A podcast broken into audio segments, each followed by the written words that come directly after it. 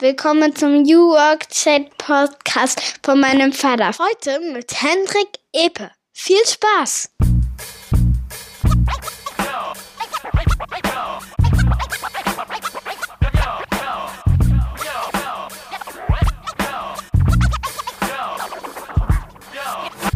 Und damit moin aus Rostock City. Es ist Freitag, 7.30 Uhr und wir sind wieder live und am Start der New Work Chat Podcast. Ich bin Gabriel Rath. Schöne Grüße aus Rostock von der Ostseeküste.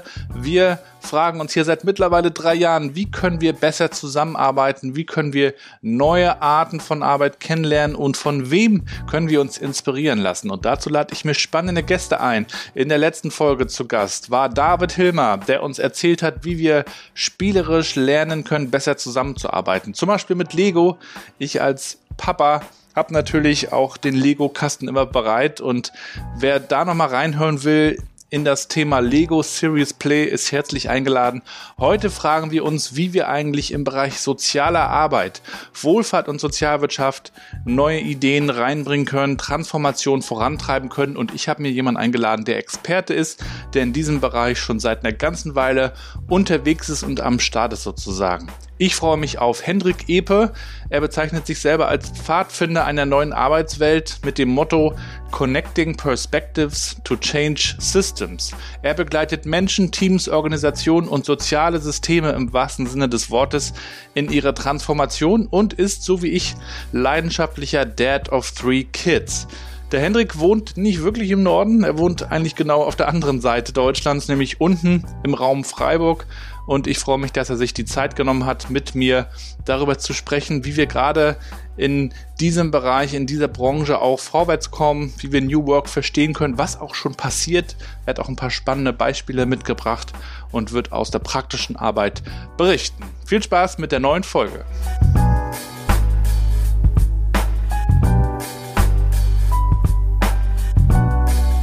An dieser Stelle nochmal der Hinweis auf unseren Sponsor. Vielen Dank an Mandarin Medien für die Unterstützung. Mandarin, für alle, die das nicht kennen, ist die Digitalagentur aus dem hohen Norden, aus Mecklenburg-Vorpommern, rund um die Themen Marketing, Talent, also von Recruiting über Employer Branding bis zu New Work und Digitalisierung. Und ich darf euch hinweisen auf eine Veranstaltung von Mandarin und zwar finden am 26. Oktober die Talent Talks statt.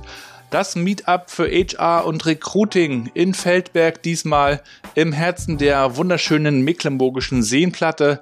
Veranstaltet wird das Ganze in Kooperation mit Zone 1, Personalverantwortliche und HRler aus ganz Mecklenburg-Vorpommern und wenn ihr mögt auch drumherum sind herzlich eingeladen zum Netzwerken und Lernen neuer Fakten und Ideen und Ansätze. Meldet euch gerne an. Alle Informationen bekommt ihr auf der Website von Mandarin auf mandarin-medien.de slash events.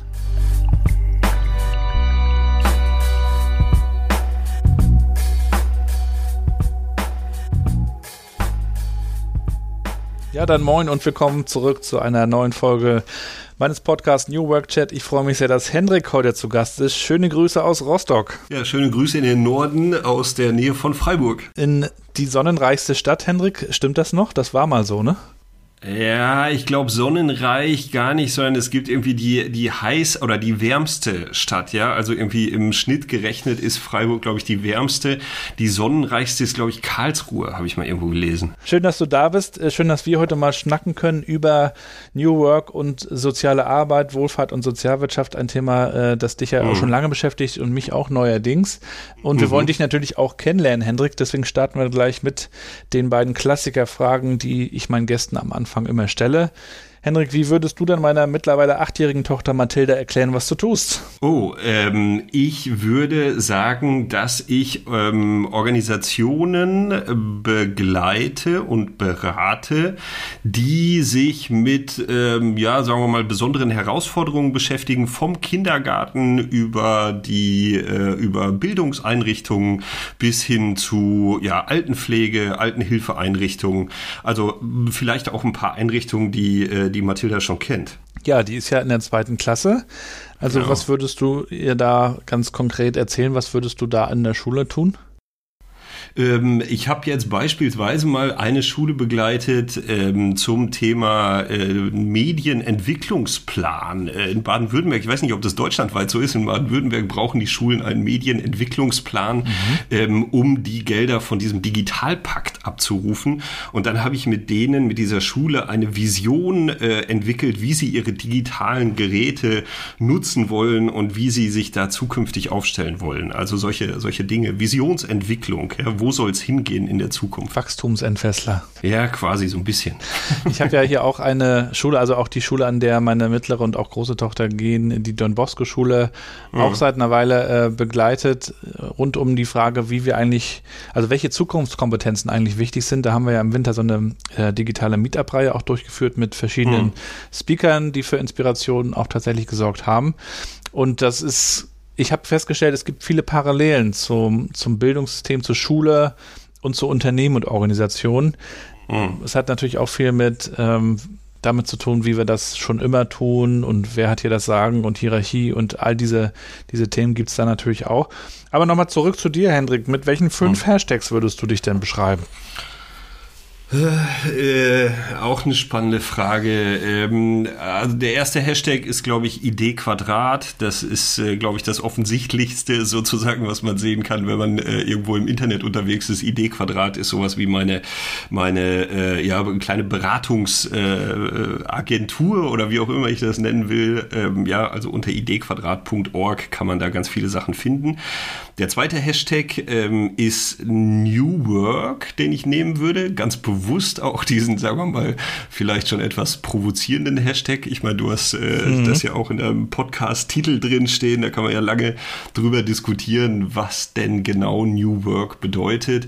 Und ähm, daraus abgeleitet dann sozusagen als dritten Hashtag New Social Work, also mhm. sozusagen mhm. New Work und die soziale Arbeit zu verbinden.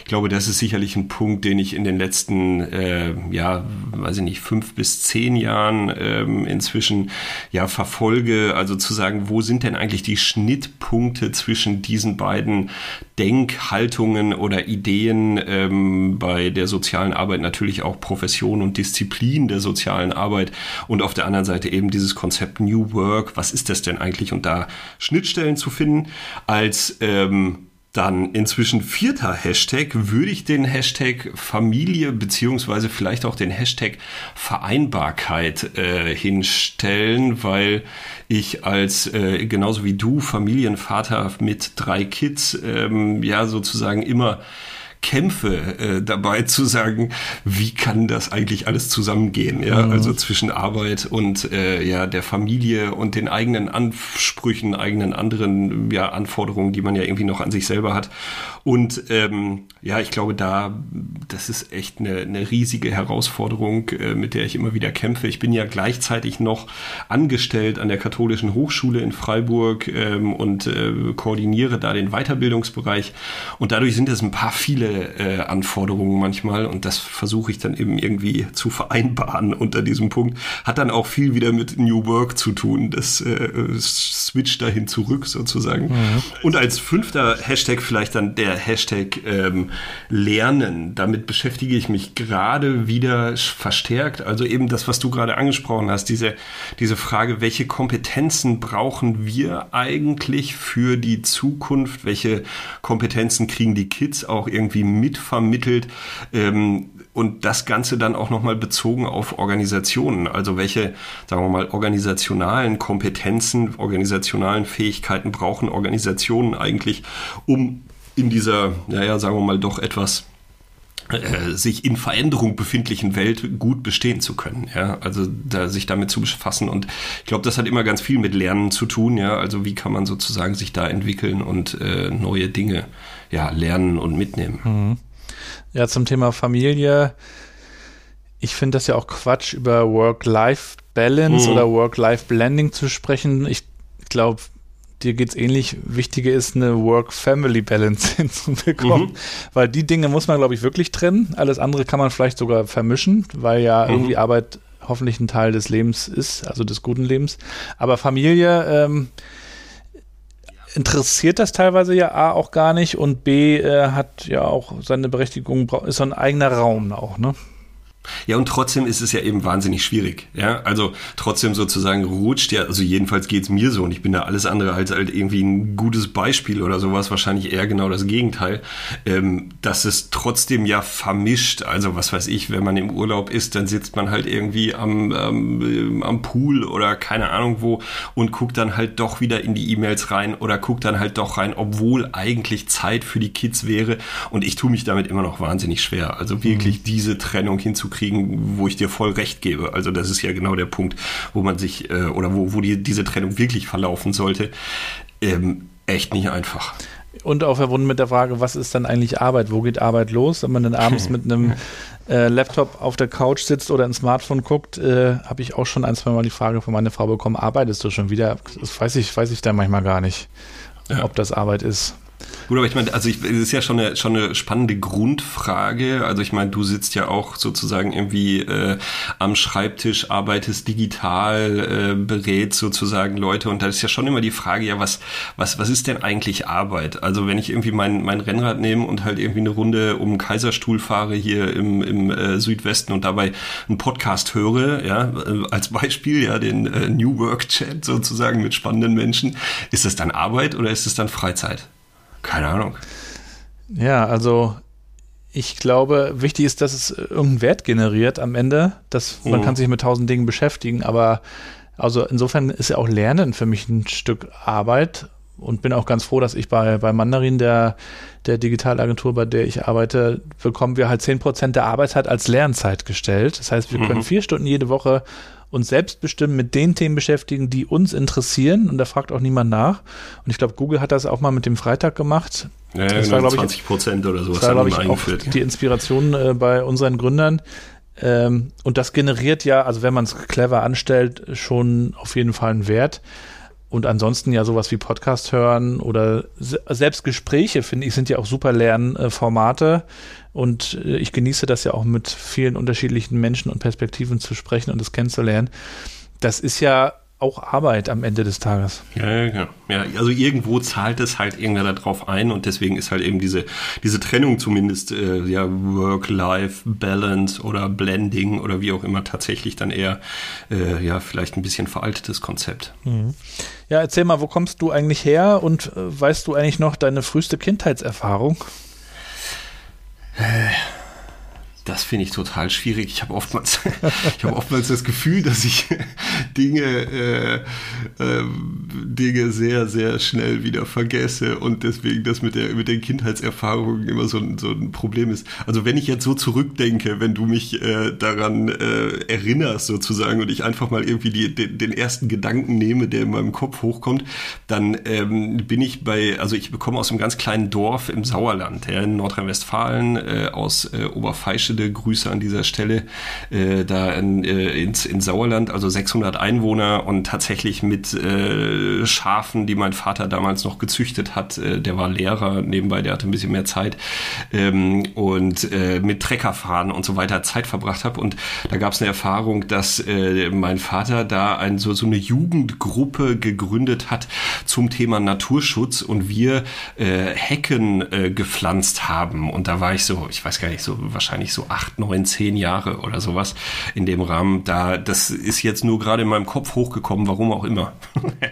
Wie hat dich das geprägt, so deine Kindheit, für das, was du heute tust? Ja, ich finde es also total äh, spannend, darauf zu gucken. Also auf der einen Seite finde ich, äh, also ist sozusagen die, die Verbindung aus ländlichem Raum und trotzdem sozusagen neuer Arbeit spannend. Ja, so, das finde ich ein total interessanter Aspekt, der natürlich jetzt auch durch, durch ähm, Corona, die, die Pandemie sozusagen nochmal noch mal vorangetrieben wurde, ähm, zu sagen, ja, wie, wie kann es gelingen, sozusagen zukunftsfähig auch auf dem Land zu arbeiten, das Land aufzuwerten, äh, Coworking auf dem Land sind ja alles solche Themen, die da mit, reinkommen. Aber geprägt hat mich eigentlich was anderes und geprägt hat mich eigentlich ähm, der Aspekt eben in der Familie. Mein Vater war äh, eben Lehrer, habe ich schon gesagt, äh, an, einer, an einer Sonderschule, so hieß hieß das damals noch, äh, eine Schule für Lernbehinderte. Auch das war der Titel. Die Schule wurde dann irgendwann geschlossen im Rahmen von Inklusion und so weiter und so weiter in Nordrhein-Westfalen.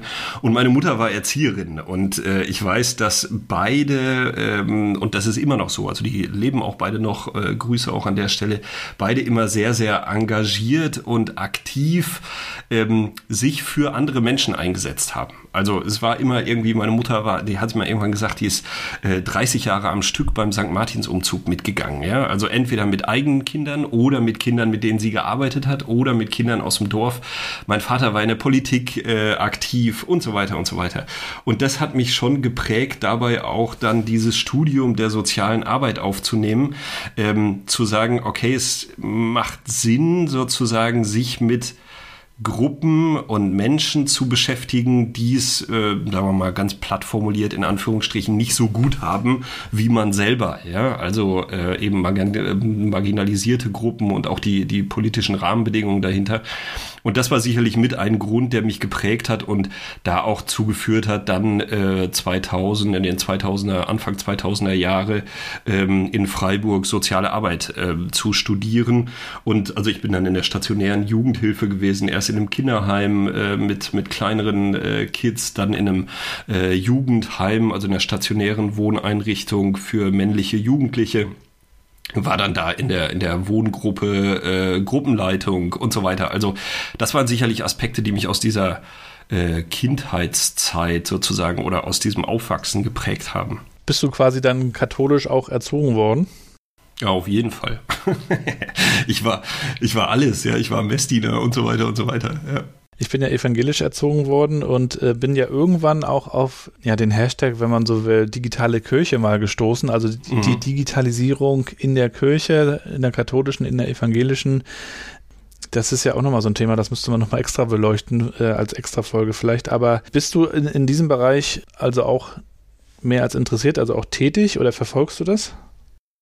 Ähm, ich verfolge es ein wenig. Ähm, vielleicht da so ein kleiner Schlenker rein. Ähm, das ist tatsächlich ja ein großes Thema. Also es ist ja eine total spannende Herausforderung. Mhm. Da haben wir eine, haben wir eine Organisation, also sagen wir mal die katholische Kirche, so auf der evangelischen Seite kenne ich mich nicht so richtig aus, aber die äh, katholische Kirche ist ja eine riesige Institution, die seit, äh, ja, man könnte in Anführungsstrichen sagen, seit 2000 Jahren existiert. Ganz so ist es natürlich nicht. Also mhm. rein organisiert organisational, so wie sie jetzt irgendwie strukturiert ist, ist sie noch nicht ganz so alt, aber eben schon auch, weiß ich nicht, 1000 Jahre oder so. Mhm. Wie gesagt, kenne ich mich nicht so richtig mit aus. Und die jetzt auch an so einem riesigen Transformationspunkt steht mhm. und das zu beobachten, finde ich total spannend. Ja, also irgendwie diese, diese Beharrungstendenzen äh, in solchen oder in dieser Institution ganz besonders äh, man kann ja den Begriff alte weiße Männer ja da irgendwie wunderbar anbringen, weil, weil darum geht's, also Machtstrukturen, Machtnetzwerke und so weiter. Ich bin da insofern ähm, involviert, weil wir an der Katholischen Hochschule in Freiburg eine Weiterbildung haben zum Thema Pastoralmanagement mhm. und die beschäftigt sich genau damit. Also wie kann es gelingen, diese Umbrüche ähm, sagen wir mal, zukunftsorientiert oder zeitgemäß zu gestalten und auch sehr progressiv daran zu gehen und zu sagen, naja, wenn ihr so weitermacht, wie ihr das halt irgendwie, irgendwie hier macht, dann äh, könnt ihr früher oder später eure Kirchentür auch einfach abschließen, weil da kommt keiner mehr, ja, so in dem, in dem Rahmen. Und da bin ich ein bisschen involviert, weil ich da einfach auch Teile selber äh, äh, inhaltlich mache zum Thema Digitalisierung in der Kirche, Netzwerkbildung und solche ja. Geschichten, aber auf der anderen Seite eben auch diese Weiterbildung gestalte. Ist aber ein hochgradig spannendes Thema. Ja, ich war da äh, nämlich vor einigen Wochen auch zu Gast hier im Norddeutschen Rundfunk. Die, äh, die machen dort auch diverse ähm, mhm. Sendungen dazu. Also eine Pastorin hat dort ein Format und da da sagte ich auch, also man hat ja jetzt in der Krise auch erlebt, wie, wie viele Kirchgemeinden auch erfinderisch geworden sind aufgrund des Leidensdrucks und äh, mhm. Gottesdienste gestreamt haben und also man kann ja extrem viel machen, wenn man erstmal ähm, ja vielleicht sogar dazu gezwungen ist, aber ja, manchmal ist es äh, eben schwierig, äh, da, zu einer gewissen Offenheit auch zu kommen zu, die, mhm. zu diesen Themen. Und damit äh, würde ich dann auch gerne nochmal überleiten zu Wohlfahrt und Sozialwirtschaft. Äh, mhm. wie, wie hast du die auch kennengelernt und ähm, wie, wie offen begegnen dir die, die entscheidenden Leute dort? Ja, also kennengelernt, wie gesagt, ähm, durch die eigene Arbeit in dem Bereich. Also ich bin ganz äh, ursprünglich ausgebildeter äh, oder studierter Sozialarbeiter, Sozialpädagoge, habe sozusagen diese ganzen Aspekte durchlaufen, äh, wie gesagt, dann auch in der sozialen Arbeit tätig gew äh, ähm, gewesen, vornehmlich eben in den stationären Jugendhilfebereichen, also das heißt Heim, ja, also in einem Jugendheim sozusagen für Leute, die das nicht kennen, auf einer Wohngruppe, wo man sozusagen mit den Kids äh, Alltag gestaltet, ja, von Ausbildung, Schule und so weiter und so weiter.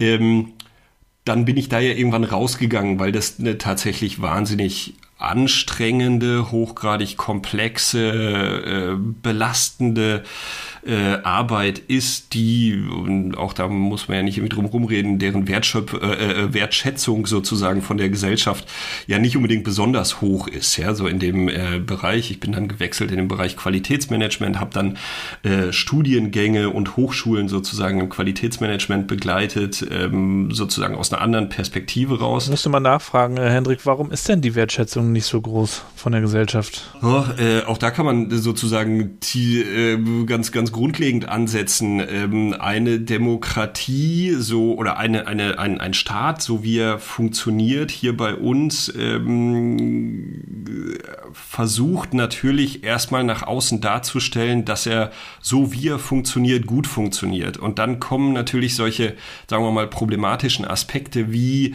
äh, Drogensucht, äh, Wohnungslosigkeit, äh, auch Jugendlichen, Kriminalität und so diese ganzen Aspekte, die passen ja gar nicht sozusagen in dieses System rein, dass man sagt, unser Staat funktioniert gut. Ja, also müsste man sozusagen, wenn man eine entsprechende Finanzierung oder Wertschätzung auch in diesen Bereich reinlegen würde oder das gesellschaftlich auf eine andere Ebene heben würde, müsste man sozusagen zugestehen, ganz, ganz im, im Kern sozusagen zugestehen, ja, es läuft an vielen Stellen bei uns nicht gut. So. Und welcher Politiker sozusagen würde sagen, ja, es läuft halt kacke, deswegen machen wir hier äh, äh Investitionen in die Sachen, sondern das wird ja erstmal sozusagen an den, an den Rand gestellt. Das sieht man beispielsweise in der jetzigen, also gerade Bundestagswahl, Wahlkampf und so weiter. Wo kommen da diese Themen wirklich zum Tragen? Wenig, das ne? ist Ganz wenig. extrem wenig. Extrem wenig. Und dann muss man eben dabei sehen, und das finde ich den interessanten Punkt, dass wir über eine Branche sprechen, die auf der einen Seite eine der wenigen Wachstumsbranchen in Anführungsstrichen sind. Das ist natürlich alles andere als positiv, ja, also mhm. sozusagen die sozialen Problemlagen, die eher zunehmen. Und wir über eine Branche sprechen, die einfach mit ungefähr, das je nach Zählweise, reden wir über 4,5 Millionen Beschäftigte, ja, in dem, in dem Rahmen. Also, das ist ein riesiger Anteil von allen Erzieherinnen in Kindertageseinrichtungen, äh, äh, Tagesstätten bis hin zur Pflege und allem, was da damit zu tun hat. Also einfach wirklich ähm, ein bedeutungsvoller sozusagen äh, Bereich in unserer Gesellschaft. Und trotzdem kommt er so wenig vor. Ja, das ist, und das ist wirklich schade. Ich habe das kürzlich ja bei LinkedIn auch in einem Artikel mal geschrieben. Hm. Äh, meine Mutter ist ja Krankenschwester schon seit Jahrzehnten äh, bei der Caritas, ähm, Sozialstation mobile Altenpflege. Ich habe meinen Zivildienst noch in einem mhm. Altenpflegeheim gemacht und habe ähm, habe ich ja auch geschrieben, selten wieder eine Arbeit mit so viel persönlichem Sinn irgendwie verbunden. Mhm. Ähm, und das ist ja auch der große Unterschied zu, wenn ich jetzt zum Beispiel für, für Kunden in, in, kommerziellen Zusammenhängen arbeite, dann ist das auch immer gut und es hat auch einen gewissen Sinn, aber es ist immer was anderes, als wenn du Menschen hilfst und das auch mhm. spürst und auch zurückbekommst. Ähm, du beschäftigst dich ja jetzt mit New Work und, und diesem ganzen Themenbereich. Das ist ja auch ein anderer äh, Kontext als als das, was New Work auch oft vorgeworfen wird, nämlich diese fancy äh, Berlin-Mitte-Bürothematik. Mhm. Ähm, das hat dich aber offensichtlich auch nie so wirklich gereizt die fancy Bürothematik, nee, ähm, die, die habe ich tatsächlich, also ich habe, also oder ich, ich denke ja öfter darüber nach, was ich mal so beruflich machen will, ja, so irgendwie, auch wenn es irgendwie langsam Zeit wird, sich da mal irgendwie Gedanken zuzumachen, aber da, das ist ganz, ganz klar, also ich glaube, ich könnte niemals in einem Bereich arbeiten, wo halt irgendwie dieses, dieses nach außen äh, gestellte oder sagen wir mal, der, der Sinn, den du gerade angesprochen wirst, dass ich den erst suchen muss, sozusagen, ja. ja, also dass ich mich erst auf die Suche danach begeben muss, ja, warum ist das denn denn sinnvoll, was ich hier tun könnte? Wir brauchen Berater, damit wir das herausfinden. Ja, genau, Purpose-Berater oder sowas, ja, wo ich dann halt irgendwie denke, so, boah, boah da hätte ich echt ein Problem mit.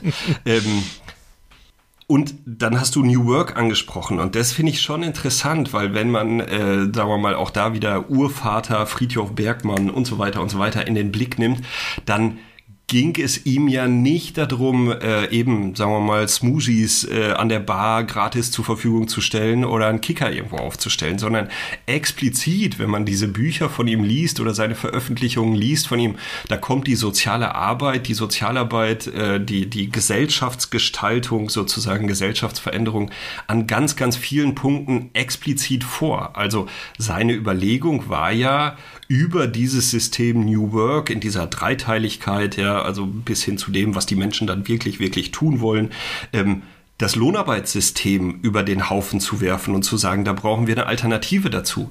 Und diese Ideen, die da dahinter stehen, auf die soziale Arbeit oder auf die Gestaltung von Gesellschaft sozusagen zu übertragen, das ist hochgradig interessant. Und dann geht es eben nicht mehr um äh, ja, Bälle, Bad und Kicker und irgendwelche Purpose-Diskussionen oder sowas. Findest du denn äh, Unternehmen, die sich mit Transformation und New Work beschäftigen, da wäre Friedhof Bergmann sozusagen Pflichtlektüre oder ist das mehr so jemand, der einfach mal irgendwann den Grundstein gelegt hat, äh, das Ding ins Rollen gebracht hat und jetzt sind wir aber mittlerweile ganz woanders.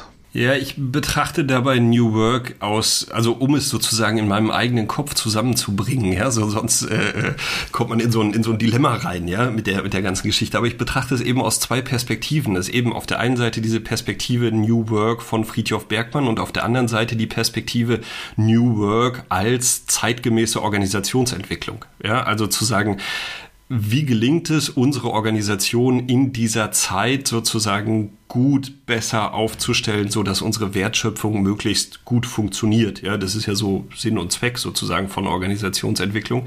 Und dann ist die Frage, wo sind die Schnittpunkte zwischen dieser Organisationsentwicklung und dem, äh, den, den äh, äh Ansätzen von Friedhof Bergmann? Und da glaube ich, kann man sozusagen in der Werthaltung oder in den, in den Grundideen, die Bergmann vermittelt, schon viele Aspekte übernehmen, die dann auch wiederum gelten für zeitgemäße Organisationsentwicklung. Entwicklung, wobei sozusagen diese ganzen neuen Diskussionen, die wir da haben über selbstbestimmtes Arbeiten, äh, Teams, die sozusagen selbst organisiert funktionieren und so weiter und so weiter, das sind ja eben alles keine neuen Ideen, die jetzt auf einmal über irgendwelche New Work-Geschichten irgendwie hochpoppen, sondern das sind, äh, was weiß ich, wenn man sich in der Systemtheorie äh, umschaut oder systemische Beratung oder sowas, diese ganzen Sachen sich anschaut, da sind die Sachen seit Ewigkeiten sozusagen äh, ähm, etabliert. Äh, manchmal braucht man als Berater halt ein paar neue äh, Ideen sozusagen, die man dann auch gut verkaufen kann. Ja, aber wie du sagst, auch gute Führung ist, glaube ich, auch aus meiner Sicht nichts Neues. Mhm. Wird ja auch mal schnell mit fancy Begriffen um sich geworfen. Digital Leadership, äh, dieses ja, genau. Leadership, dieses Leadership. Ich glaube, Führung, die sich gekümmert hat, das Gute im Sinn hatte, Menschen vertraut hat, ähm, gab es, glaube ich, schon immer, hängt ein bisschen von den handelnden Personen ab. Mhm ich habe jetzt ja auch schon apropos einige handelnde Personen in der Wohlfahrtssozialwirtschaft kennengelernt, die sich mit dem Thema Transformation New Work mhm. äh, beschäftigen. Unter anderem ja auch die Ursel Wolfgram, die hier schon im Podcast war. Liebe Grüße an dieser Stelle. Kannst du uns vielleicht auch noch ein, zwei, drei Beispiele nennen oder auch ein bisschen aus der Praxis erzählen, wo wo Organisationen aus der Wohlfahrtssozialwirtschaft schon wirklich auf einem guten Weg sind, vielleicht mhm. die du auch begleitet hast? Mhm.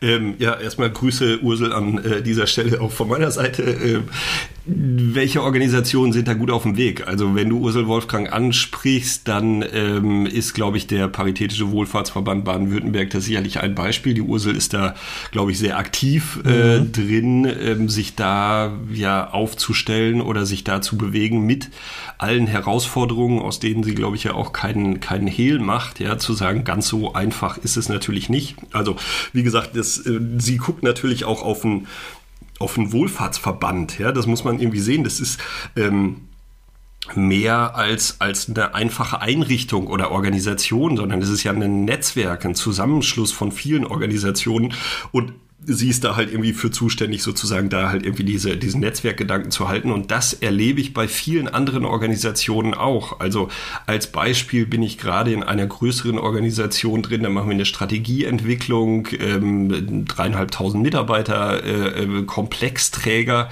und da sind, also auch das ist eigentlich eher eine Konzernstruktur sozusagen, ja, die da, da, da äh, hintersteht, ähm, mit dem Versuch dabei wegzukommen von langfristigen Planungen, äh, ja, der Festschreibung von Strategien über die nächsten fünf Jahre hin zu eher, sagen wir mal, einer, einer projektorientierten Arbeit.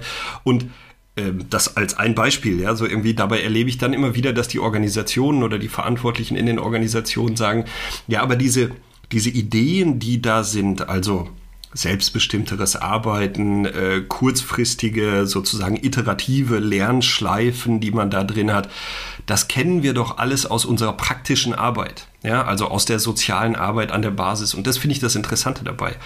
Anderes Beispiel, ähm, um es ein bisschen äh, konkreter, greifbarer zu machen. Äh, ich bin in einer Lebenshilfeeinrichtung drin, berate da ein Team.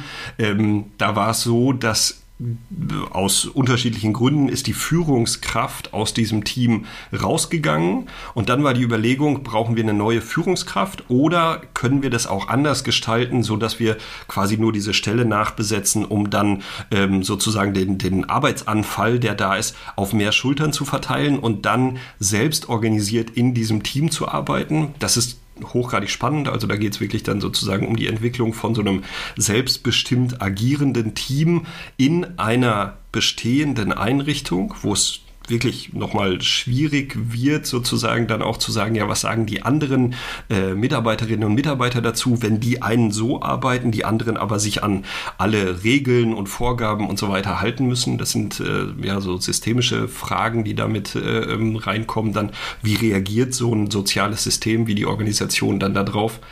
Und Vielleicht noch mal ein anderes äh, Beispiel, das kann man auch nachhören äh, bei mir im Podcast, also auf Idee Quadrat äh, habe ich auch noch mal einen eigenen Podcast. Das ist beispielsweise das äh, Bathildisheim in der Nähe von Kassel. Das ist auch eine Einrichtung, die ja, die ist so, ich weiß gar nicht, 900 oder 1000 Mitarbeiter so in dem, in dem Rahmen bewegen, die sich, die sich eben auf diesen Weg zur kollegialen Führung, ja, Bernd Österreich und Co. begeben und ähm, da der Geschäftsführer sozusagen von seinem seinem Weg berichtet, was ich auch total spannend finde. Anderes Beispiel vielleicht nochmal an der Stelle. Ähm, Grüße dann raus an Thomas Mampel, der, der der Geschäftsführer vom Stadtteilzentrum Berlin-Steglitz. Also andere Einrichtung wieder, ganz andere Ausrichtung dabei. Und die versuchen sozusagen über den Weg der, ähm, der des, des Arbeitsfeldes äh, da zu gehen. Und die haben angefangen mit dem Arbeitsfeld Kita und äh, Kindertagesstätten, den anders aufzustellen und dann nochmal zu gucken, wie sie das sozusagen selbst organisierter, selbst selbstbestimmter gestalten können. Das ist auch hochgradig spannend, ja, also da, da reinzugucken, weil das also von den, von den Organisationen her finde ich das interessant. Das sind halt nicht Organisationen, die eine Sache machen, sondern ähm, beispielsweise Thomas Mampel, Stadtteilzentrum, ähm, das sind unterschiedlichste Arbeitsfelder, die damit reinfallen. Ja, also von der Quartiersarbeit über die Kita, über die Suchthilfe und so weiter, die alle in einer Einrichtung sozusagen vereint sind und Deswegen bin ich davon überzeugt, beispielsweise äh, in der Privatwirtschaft oder in den Diskussionen sozusagen rundherum äh, hört man ja immer von dieser, dieser VUCA-Welt, ja, also irgendwie volatil, schnelle Veränderungen, Unsicherheit, Komplexität, Mehrdeutigkeiten und so weiter. Und da sind die sozialen Einrichtungen eigentlich ähm, Profis drin, sich damit auseinanderzusetzen, aber schon immer. Ja? Also nicht jetzt irgendwie neu, sondern eigentlich kennen sie sich damit irgendwie schon wunderbar schon immer aus. Also das nur vielleicht so als ein paar Beispiele mhm. oder Einblicke da rein. Ja, ist sehr spannend, weil über diese Beispiele ähm, liest man ja nicht in der, mhm, ja. in der Presse, in den Medien oder so. Da muss man schon ein bisschen nachgraben und äh, schön, dass du das äh, erzählst. Was, was sind denn so die, die Hürden, wenn, wenn es dann wenn ihr dann auch startet, über New Work zu sprechen? Mhm. Ähm, man muss ich ein bisschen äh, vorsichtig sein dabei. Äh, ich glaube, äh, da muss ich mich aber auch noch mal ein bisschen stärker reinbegeben. Ähm, eine der Hürden in sozialen Einrichtungen ist, dass oftmals eben keine funktionierenden Prozesse und Strukturen etabliert sind und die Mitarbeiterinnen und Mitarbeiter trotzdem das Gefühl haben, ähm, sagen wir mal, top-down geführt zu werden. Ähm, vielleicht zur, zur Erklärung sozusagen dahinter, warum ich da diesen Gedanken habe. Ähm, soziale Arbeit, egal in welchem Kontext, ob in der Kita oder in der Altenpflegeeinrichtung oder im Quartier oder egal wo, findet immer an der Basis statt. Ja, also Wertschöpfung in sozialen Organisationen, da, da gibt's ja keine Maschine dafür oder keine irgendwie Teams, die am Computer sitzen und eine App entwickeln oder sowas, sondern es geht quasi immer da, also oder Wertschöpfung ist immer sozusagen an, an im, im direkten Kontakt zu den, ähm, zu den, zu den Menschen. Und ähm, daraus folgt sozusagen, dass sofort die Frage ist, ja, für was sind denn dann die Führungskräfte überhaupt da? Ja, also sozusagen diese Strukturen, die oben drüber kommen. Und wenn man sich dann trotzdem sowas wie Organisationen anschaut in unserem Bereich, dann sind die eben traditionell strukturiert, also formal, hierarchisch mit Führungskräften, mit Vorgesetzten und so weiter und so weiter. Und da ist halt so die Frage, oder da, da ist so eine, so eine Diskrepanz drin. Eigentlich wissen sie, wie sie selbst organisiert arbeiten müssen, weil anders würde es gar nicht gehen. Und auf der anderen Seite aber eben dieses Problem dabei zu haben, trotzdem wird versucht, sozusagen mit Strukturen zu arbeiten, die eigentlich nicht so richtig sinnvoll sind in dem Kontext. Ist das nachvollziehbar? Ja, also im Endeffekt gibt es diese Situation ja auch in der Wirtschaft oft, ne? Mhm. Du musst ja auch erstmal erklären, Appetit machen ja irgendwie auch. Und das finde ich nämlich auch einen ganz wesentlichen Punkt. Wie macht man da Appetit auf Neues, auf Veränderung? Ja, ähm, aber ich, also ich glaube, in unserem Kontext hier, ähm, wissen die Leute oder wissen die Einrichtungen, dass sie was verändern müssen, sozusagen, und die Mitarbeiterinnen und Mitarbeiter auch. Und dann kommen sie aber dahin, erstmal zu sagen, ja, aber das, was dieses New Work oder diese Ideen, die da dahinter stehen, selbstbestimmtes Arbeiten, ja, das zu tun, was man wirklich, wirklich tun will und so weiter und so weiter, diese Ideen dahinter, ähm, ja, das tun wir doch schon. So. Und dann zu sagen, ja, auf der einen Seite, aber auf der anderen Seite geht es ja nicht darum, dass jeder machen kann, was er will, sondern dass es strukturiert sozusagen äh, abläuft und Rahmenbedingungen, Regeln, Vorgaben sozusagen auch in diesen neuen Arbeitsformen sozusagen, also im agilen Arbeiten, wenn man so will, dazugehören. Damit kommt so ein Sozialarbeiter oder Sozialarbeiterin nicht so richtig gut klar. Ja, also die freut sich immer darüber sozusagen, wenn sie halt irgendwie weiter wursteln kann. Und das ist, glaube ich, so ein Knackpunkt, der dann mit reinkommt. Wird dann aber auch schon agil gearbeitet mit agilen Methoden in einigen Organisationen, die du kennst? Ähm, ja, äh, ich glaube in viel, viel mehr, als eigentlich den Menschen bewusst ist. Sie nennen es nur nicht so, mhm. aber ähm, sagen wir mal, nach der reinen Lehre und offiziell sozusagen, glaube ich, ganz, ganz wenig. Ich finde es finde es immer lustig, sozusagen, wenn man in so einer, in so einer Kita äh, kommt und also ich habe jetzt äh, eine, eine Beratung in der, in der Kita gemacht und dann ging es eben auch darum zu sagen, ja, okay, wir brauchen halt sowas wie ein Kanban-Board, ja, wo man irgendwie die Sachen darstellen kann und Daily Stand-up und so diese ganzen Geschichten, habe denen das erstmal so theoretisch äh, äh, dargelegt und gesagt, okay, das sind so die Rahmen, unter denen sich das bewegt. Und dann sagte die äh, äh eine eine äh, von den von den Erzieherinnen, die dann sagte, naja, wir haben halt kein Kanban-Board, aber wir haben hier so eine Pinnwand. Und dann treffen wir uns eigentlich immer jeden Morgen zum Kaffee. Und dann sprechen wir eigentlich immer darüber, was sozusagen am Tag ansteht. Und dann die wichtigen Sachen, die halten wir dann eben am Pinnwand, an der, an der, an der Pinnwand fest. Und ich gesagt, ja, genau so, ja, also da sind schon viele Abläufe sozusagen etabliert da drin ähm, und da müsste man oder, oder muss man aus meiner Perspektive genauer hinschauen und diese Abläufe strukturierter fassen, damit sie sozusagen nicht in so einer reinen Intuition bleiben. Was ich auch gelernt habe, ist, dass wir in Teams, also auch branchenübergreifend, immer viel über das Was reden. Also mhm. wer, wer macht gerade was, wer hat gerade was gemacht, wer macht demnächst was und wenig über das Wie. Wie geht's uns damit? Hm, wie stellen wir uns das vor? Wie könnte es besser laufen? Und so weiter. Also die, auch so ein bisschen diese Reflexion dabei. Mhm. Äh, ist, glaube ich, so ein, so ein Thema, das noch stärker in den Fokus rücken könnte. Äh, wenn ich mich an meine Zivi-Zeit zurückerinnere, Altenpflegeheim, auch Schichtübergabe ist dann schnell, aha, das war das, der macht das, achte mal auf den, der Patient mhm. H, ABC, zack. Also wie, wie siehst du dieses Thema, sich da auch mehr über dieses, darüber auszutauschen, wie, wie man zusammenarbeitet? Vielleicht sogar, wie, was man mal ausprobieren möchte, wie man mal mit neuen Tools arbeitet, mhm. digitale Tools zum Beispiel. Ja.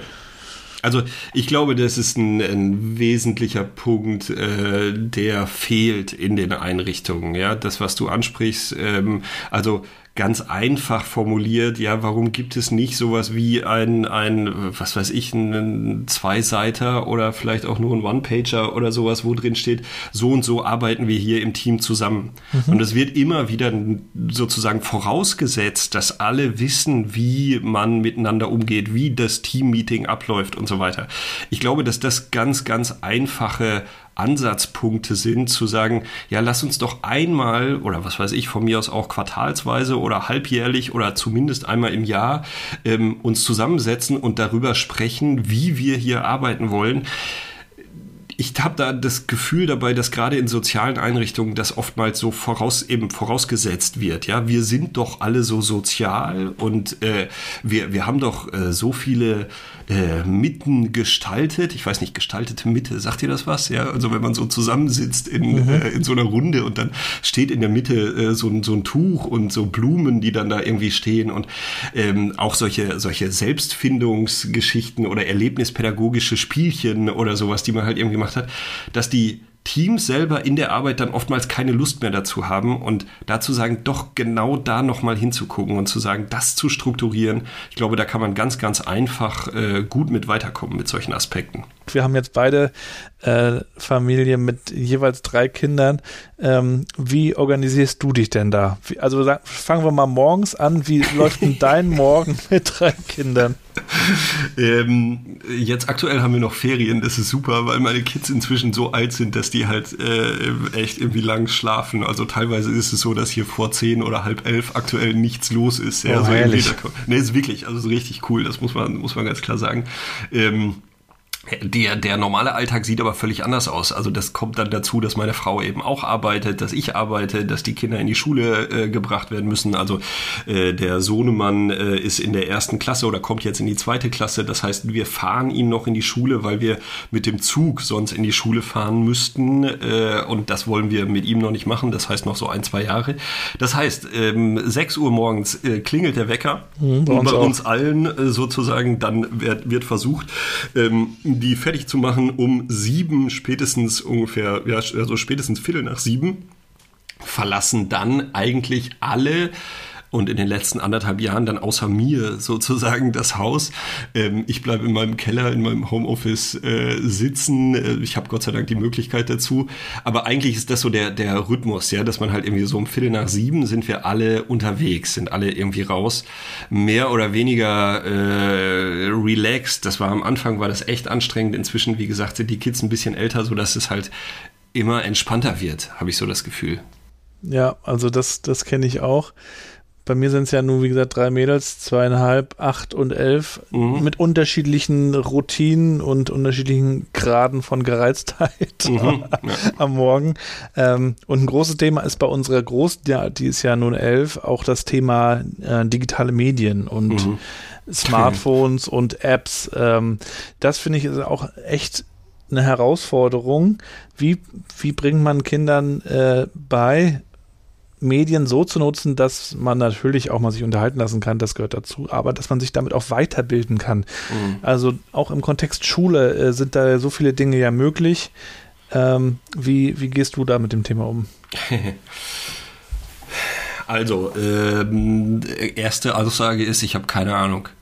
Die zweite Aussage ist dann vielleicht, unsere Kinder sind äh, auf der Waldorfschule. Ähm, das haben wir ganz bewusst gemacht. Wir haben das irgendwie angegangen von vor äh, schon ein paar Jahren, was drei, vier, fünf Jahre oder sowas, haben wir die äh, peu à peu sozusagen alle gemeinsam auf eine Schule äh, gebracht, auch vor dem Hintergrund, dass ich davon überzeugt bin, dass ähm, das, was wir ganz am Anfang hatten, ja, so diese Frage, welche Kompetenzen braucht es eigentlich in der Zukunft sozusagen, da ähm, ja solche alternativen Schulsysteme äh, sicherlich sicherlich nochmal andere Möglichkeiten bieten als das äh, staatliche Schulsystem.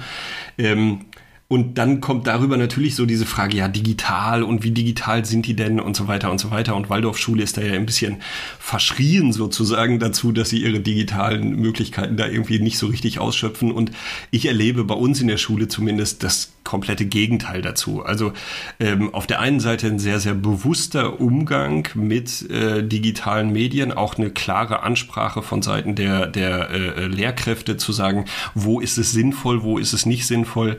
Ich habe beispielsweise für unsere Schule äh, die, den Zoom-Account äh, eingerichtet, weil irgendwann klar war, okay, dass sie den auch nutzen äh, können. Das ging sehr, sehr schnell. Wir haben auch in dieser Pandemie wunderbare Erfahrungen damit gemacht, weil es weniger, glaube ich, auf diese Frage ankommt, ja, digitale Sachen nutzen, ja oder nein, sondern eher auf die Frage, wozu denn genau? Und das hat beispielsweise auch die Schule wunderbar hingekriegt ähm, in der ersten Klasse. Also wie gesagt, der, der Sohnemann, der, der Kleinste, ist in die, in die erste Klasse gekommen letztes Jahr in dieser Pandemiezeit, was natürlich echt blöd war. Und die Lehrer dann relativ schnell auf äh, den Unterricht draußen umgestellt haben. Ja, also jeder hat dann halt irgendwie seine Regenjacke angehabt und seine Wanderstiefel und dann sind die halt da losgewackelt gespielt äh, und, und haben Sachen draußen gemacht, ja. Und das fand ich schon sehr, sehr, sehr, sehr kreativ. Für unsere Älteste, also die ist 15, ähm, das äh, ist eine Herausforderung. So, Punkt. Ja, kann ich verstehen. Äh, wichtig, dass man dazu im Austausch und im Kontakt bleibt und auch selber, glaube ich, immer noch mal schaut, ähm, mhm. wie, wie nutzen sie diese Geschichten. Also du kannst ja auch fast in jeder äh, Game-App äh, hast du ja irgendwie auch Social-Funktionen und kannst dich ja. dann sofort in irgendeine Art von Chat mit Leuten connecten und das birgt natürlich auch Gefahren, ähm, aber da gehen wir äh, zumindest in diesem Podcast jetzt nicht ja, weiter ja, drauf ein. Schon mal einen ist anderen, einen anderen Podcast rausmachen. Eine komplett. Aber eine Frage, die ich meinen Gästen gern stelle, würde mich auch nochmal deine Meinung interessieren. Was glaubst du denn ist eine wichtige Zukunftskompetenz für unsere Kids? Hm eine. eine, die dir jetzt so in den Sinn kommt. Ich ja, also eine, die mir in den Sinn kommt, ähm, äh, verbindet Kreativität mit Umsetzung. Also ähm, ich glaube, die, die Kompetenz, sozusagen neue Ideen zu haben, gegebenenfalls auch aus unterschiedlichen Quellen sozusagen zusammenzusetzen, also ja, unterschiedlichen Bereichen, unterschiedlichen Wissensbereichen zusammenzusetzen, daraus was Neues zu denken, also denken zu können und dann aber aus diesem, ja, aus dieser Idee sozusagen tatsächlich was machen zu können. Also eigentlich, äh, sagen wir mal, eine, eine Innovationskompetenz, ja, wenn man so will, weil Innovationen sind ja eben auch Ideen, die ins Leben gebracht wurden. Ja, ja. und äh, das, glaube ich, ist eine der, der wesentlichen Sachen und äh, das funktioniert, glaube ich, nicht mehr ganz so traditionell, wie wir uns das manchmal denken. Aber ich glaube, Innovationskompetenz ist dann vielleicht ein, ja, ein guter Begriff. Wie würdest du denn deinen Kindern erklären, was New Work ist, wenn sie mal danach fragen? Ähm, New Work ist der Versuch, Arbeit oder der ja doch der der der Versuch Arbeit so zu gestalten, dass sie ähm, mir mehr gibt als nimmt oder mich stärkt, ja. Also mhm. sozusagen, dass das Arbeit, dass, dass ich meine, ein, ein, weil ich glaube, jeder verbringt einen Großteil seiner Lebenszeit mit Arbeit und diese Arbeit so zu verbringen, dass sie, dass sie stärkt und nicht sozusagen schwächt. Da sind wir aber noch auf dem Weg. Arbeit hat ja auch echt ein scheiß Image, ne?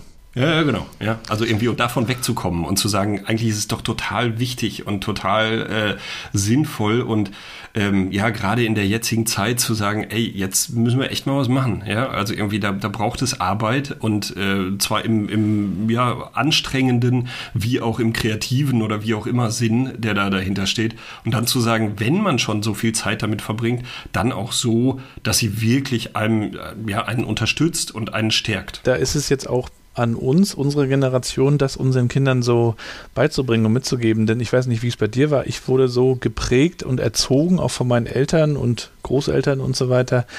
Ähm, man freut sich aufs Wochenende, man freut sich vor allen Dingen auf die Rente. Mhm. Man ist froh, wenn man einen Job hat.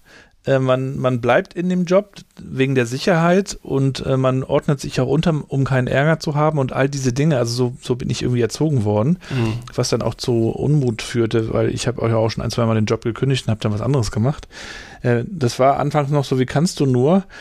Ähm, und heute haben die Kinder ja einfach unendliche Möglichkeiten. Sie können zu Hause sitzen und äh, für 10 Millionen Unternehmen arbeiten. Sie können Sprachen lernen. Also die, diese unendliche Vielfalt macht es dann natürlich auch ähm, nötig, darüber nachzudenken, was, was stärkt denn eigentlich, ne? Was steckt denn in dir? Was sind deine Stärken? Mhm. Was, was probierst du mal aus? Und das finde ich ja auch ganz wichtig, dass die, dass die Kinder überhaupt Dinge ausprobieren, auch wenn sie die vielleicht nach einem halben Jahr dann erstmal wieder fallen lassen. Aber nichts ist doch auch schlimmer, wenn Eltern dann ihre Kinder jahrelang irgendwie zum Ballett schleifen, weil sie glauben, das ist das Richtige. Ähm, wichtig finde ich, dass, dass die Kinder sich dann irgendwie entfalten und auch ein positives Verständnis von Arbeit auch bekommen und auch von Wochenende und all diesen Dingen. Also mhm. wenn ich das manchmal auch an der Schule bei uns noch höre, wenn dann Eltern ihre Kinder abholen am Donnerstag, nicht mehr lange, bald ist Wochenende, dann hast du es geschafft, dann könnte ich immer schon die, die Wände hochgehen, weil das ist ja so ein schlimmes Verständnis von Arbeit, dass wir ja eigentlich versuchen, genau äh, äh, abzuwickeln. Ne?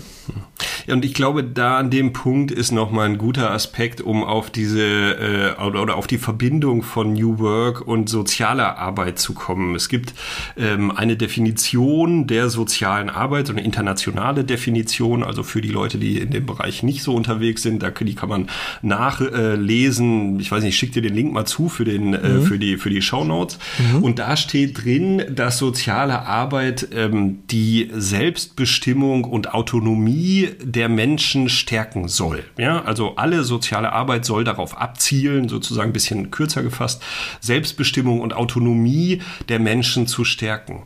Und das eben nicht nur sozusagen bei äh, den privilegierten äh, Kindern, die, wie wir das ja auch mit unseren Kindern machen, mit dem Auto zur Schule gefahren werden und so weiter und so weiter, sondern eben auch in den marginalisierten Gruppen, auch in den Gruppen sozusagen die von, von Menschen, die ähm, ja, die es eben nicht so gut getroffen haben, von Kriminalität, Drogensucht und so weiter und so weiter bis hin zu ja eben Pflege oder sonst irgendwas, darauf zu schauen, wie kann es gelingen, sozusagen selbstbestimmt und autonom agieren zu können in so einer Welt. Und dann kommen ja genau solche Aspekte rein, die du gerade eben genannt hast, zu überlegen, ja, was, was, was steckt denn eigentlich in mir drin? Ja, also was ja. ist denn eigentlich die, die Kompetenz und dann wieder Übertrag zu Friedhof Bergmann. Was ist es denn eigentlich, was ich wirklich, wirklich tun will? Und dann soziale Arbeit oder die sozialen Organisationen insgesamt so zu verstehen, die Menschen auf diesem Weg zu begleiten, das herauszufinden. Und das finde ich ist so dieser, dieser Übertragungsaspekt, der da äh, sehr, sehr stark sozusagen äh, äh in, dem, in dem Kontext drin ist. Und das ist, glaube ich, auch eine, eine große Aufgabe für die Zukunft, weil aktuell machen wir das oft nicht. Ja, also wenn man beispielsweise sowas sieht wie, wie gehen wir mit unseren Arbeitslosen um? Ja, also man kommt in die Arbeitslosigkeit rein aus unterschiedlichsten Gründen. Gibt es ja tausend Möglichkeiten sozusagen. Am Anfang noch alles ganz cool, dann rutscht man irgendwann in äh, Hartz IV, dann ist man irgendwann langzeitarbeitslos sozusagen. Und es gibt Studien, es gibt Beweise sozusagen, also wirklich empirisch sehr, sehr nachvollziehbar dargelegt, dass alle Programme, die für die Menschen in dieser Arbeitslosigkeit, um die da rauszuholen, ähm, die da angeboten werden, die sind alle für die Katz. Die sind total sinnlos. Ja, die setzen eben nicht sozusagen auf die individuellen Stärken der Menschen oder versuchen die Menschen individuell ähm, zu, zu stärken, sondern versuchen dann halt irgendwelche Bewerbungstrainings oder sonst irgendwie einen Quatsch zu machen für eine Arbeitswelt, die ja komplett anders ist als das, was sich so ein, sagen wir mal, äh, Arbeitsagentur, ohne da jetzt irgendwie, äh, äh, ja, irgendwie negativ drüber reden zu wollen. Nochmal schön bashen hier zum Schluss. Ja, genau, nochmal einmal so, eine, so, so ein Bashen. Nein, aber also, ja, von, von dieser Vorstellung her, also wer weiß, wie die, wie die Arbeitswelt sozusagen in fünf oder zehn Jahren aussehen wird, ja, und die Menschen können wir da nicht darauf vorbereiten, indem wir denen sozusagen Qualifikationen an die Hand geben, sondern wir können sie darauf vorbereiten, indem sozusagen ja deren Stärken, deren Selbstbestimmung, deren Autonomie, wie eben in dieser Definition für die soziale Arbeit angegeben ist, heraus ja, werden oder herausgeschält äh, werden und das in der Begleitung. Äh, letzte Frage dazu.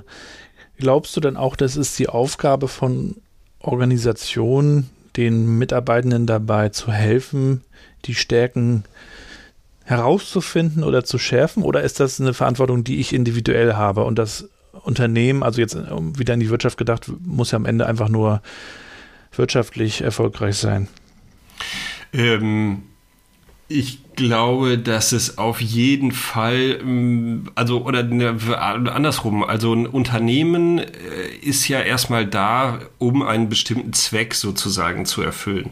Und äh, dann zählt sozusagen das Individuum also ich als äh, Hendrik Epe mit allen sozusagen meinen Stärken und Schwächen und so weiter, bin da eigentlich erstmal ziemlich wurscht, solange ich meine Rolle ausfülle sozusagen, ja, also meine Rolle in einem bestimmten Kontext. Aber um diese Rolle auszufüllen und damit sozusagen die, die Wertschöpfung der Organisation möglichst äh, gut gestalten zu können, was auch immer die Organisation tut, was auch immer diese, diese Wertschöpfung dann ist, sozusagen, ist es natürlich ein Anliegen ähm, der, der Organisation darauf zu gucken, dass ich meine Stärken, das, was ich sozusagen besonders gut kann und auch idealerweise will, also die Kombination aus beiden, dass ich auch dahin komme, das tun zu dürfen, beziehungsweise diese, diese Stärken und Fähigkeiten auch äh, ähm, zu, zu, ähm, zu entwickeln oder entwickeln zu können innerhalb dieses äh, Unternehmens, aber nicht sozusagen weil das Unternehmen ein nettes Unternehmen ist und halt irgendwie auf seine Mitarbeiterzufriedenheit guckt, sondern umgekehrt, um die Wertschöpfung möglichst gut zu gestalten, macht es Sinn, sozusagen auch bei den Mitarbeiterinnen und Mitarbeitern zu schauen, dass sie möglichst ihre Stärken an den richtigen Stellen sozusagen ausleben können. Mhm. Finde ich sehr schön auf den Punkt gebracht. Das ist ja oft sehr, sehr hagelig, diese Verbindung, und finde mhm. ich, das ist sehr gut, sehr gut nochmal erklärt und ähm, ja, Hendrik, damit kommen wir auch schon wieder langsam, äh, aber sicher zum Ende der, der heutigen mhm. Folge. Wir werden es aber mit Sicherheit nochmal fortführen. Sowohl das Thema Familie verdient nochmal äh, einen Deep Dive. ja, auf jeden Fall ein, ein ausuferndes Thema. Ja, als auch äh, Kirche und Digitalisierung und Transformation finde ja. ich auch, ist auch nochmal spannend.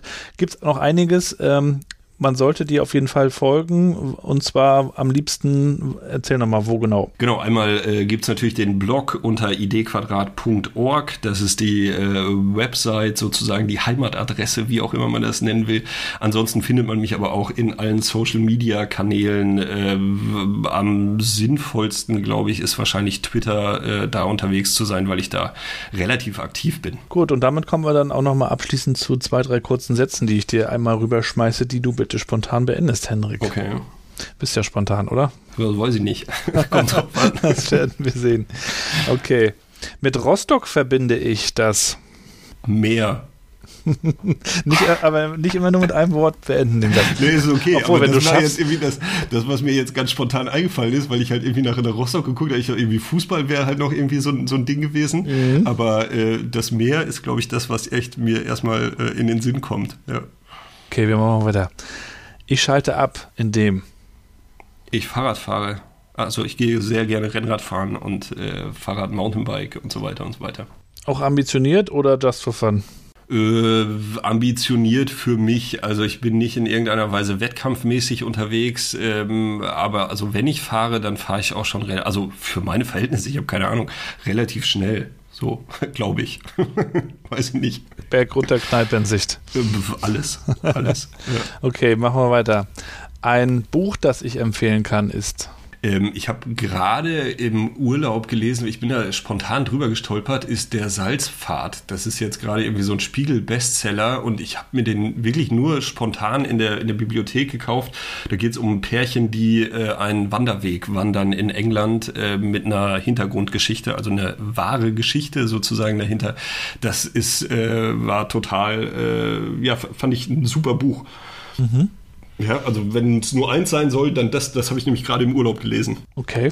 Ich lasse mich inspirieren von. Von ganz, also von manchmal zu viel, glaube ich. Ähm, das ist vielleicht so ein bisschen eine Herausforderung, sozusagen den Fokus äh, zu halten.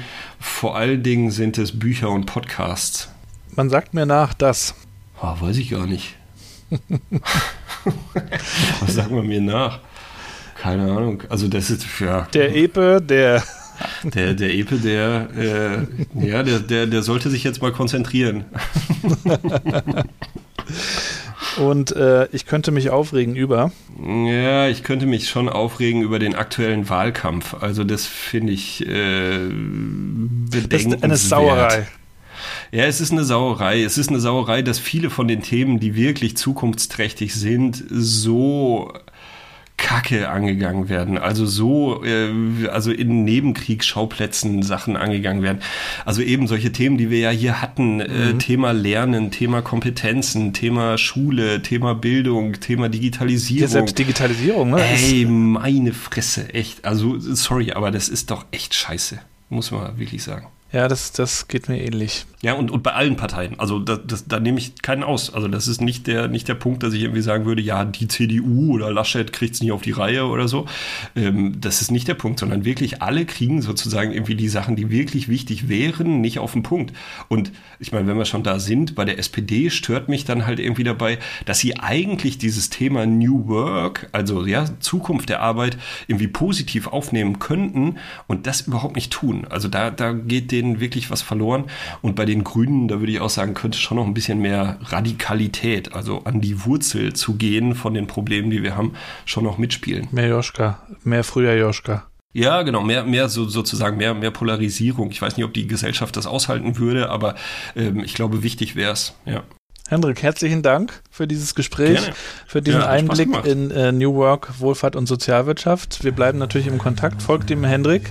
Wir packen alles in die Show Notes und dir natürlich weiterhin viel Erfolg, viel Spaß mit deiner Familie und bleib gesund. Danke, Grüße nach Rostock. Danke, bis bald. Ciao. Tschüss. Und damit sind wir auch schon wieder am Ende der heutigen Episode New Work Chat, Folge 77 mit Hendrik Epe, unserem Mann in der Wohlfahrt und Sozialwirtschaft für gute Arbeit und gute Transformation. Ich würde vorschlagen, ihr folgt ihm auf Twitter, LinkedIn, könnt ihr das tun. Ich packe euch außerdem seine Webseite in die Shownotes. Checkt das mal aus, es lohnt sich. Ich darf euch außerdem nochmal darauf hinweisen, dass ihr mir gerne Feedback geben könnt. Ich freue mich über jede Nachricht, die mich erreicht, über die einschlägigen Kanäle. Ihr könnt auch gerne auf meine Webseite kommen, gabrielrad.com. Schreibt mir, was euch gefällt, was ihr euch wünscht, wen ich unbedingt mal einladen sollte. Und vielleicht klappt das ja sogar. Ich schaue mir das auf jeden Fall an und lese mir alles durch und antworte euch natürlich auch. Vielen Dank für all euren Support auch nochmal an dieser Stelle.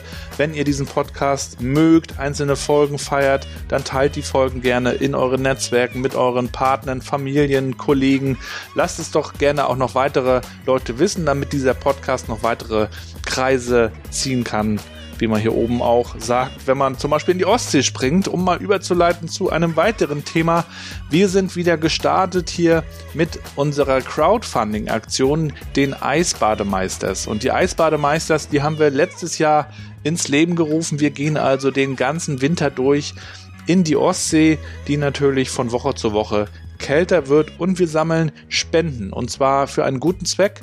In diesem Jahr wird es für die Obdachlosenhilfe Rostock wieder sein. Wir haben im letzten Jahr gemeinsam mit den Eisbademeisters in Hamburg unseren Freunden 35.000 Euro gesammelt über den Winter. Mal schauen, wie weit wir dieses Mal kommen. Ich freue mich auf jeden Fall auch über die Partnerschaft mit Better Place, die wir in diesem Jahr haben. Auch Better Place wird übrigens demnächst noch hier zu Gast sein in diesem Podcast. Da freue ich mich auch schon drauf. Und Ihr könnt also gerne auch dazu euch informieren. Auf Instagram tut ihr das am besten. Schaut dort mal nach den Eisbademeisters und dann bekommt ihr auch alle Links und könnt zuschauen. Oder ihr kommt mal dazu. Immer freitags 16.30 Uhr in Warnemünde treffen wir uns auf der Strandpromenade Höhe Hotel Hübner. Also eine spannende Sache, die nicht nur die Gesundheit stärkt, sondern auch einen guten Zweck verfolgt. Insofern wünsche ich euch erstmal alles Gute. Lasst es euch gut gehen. Bleibt vor allen Dingen gesund und bleibt connected.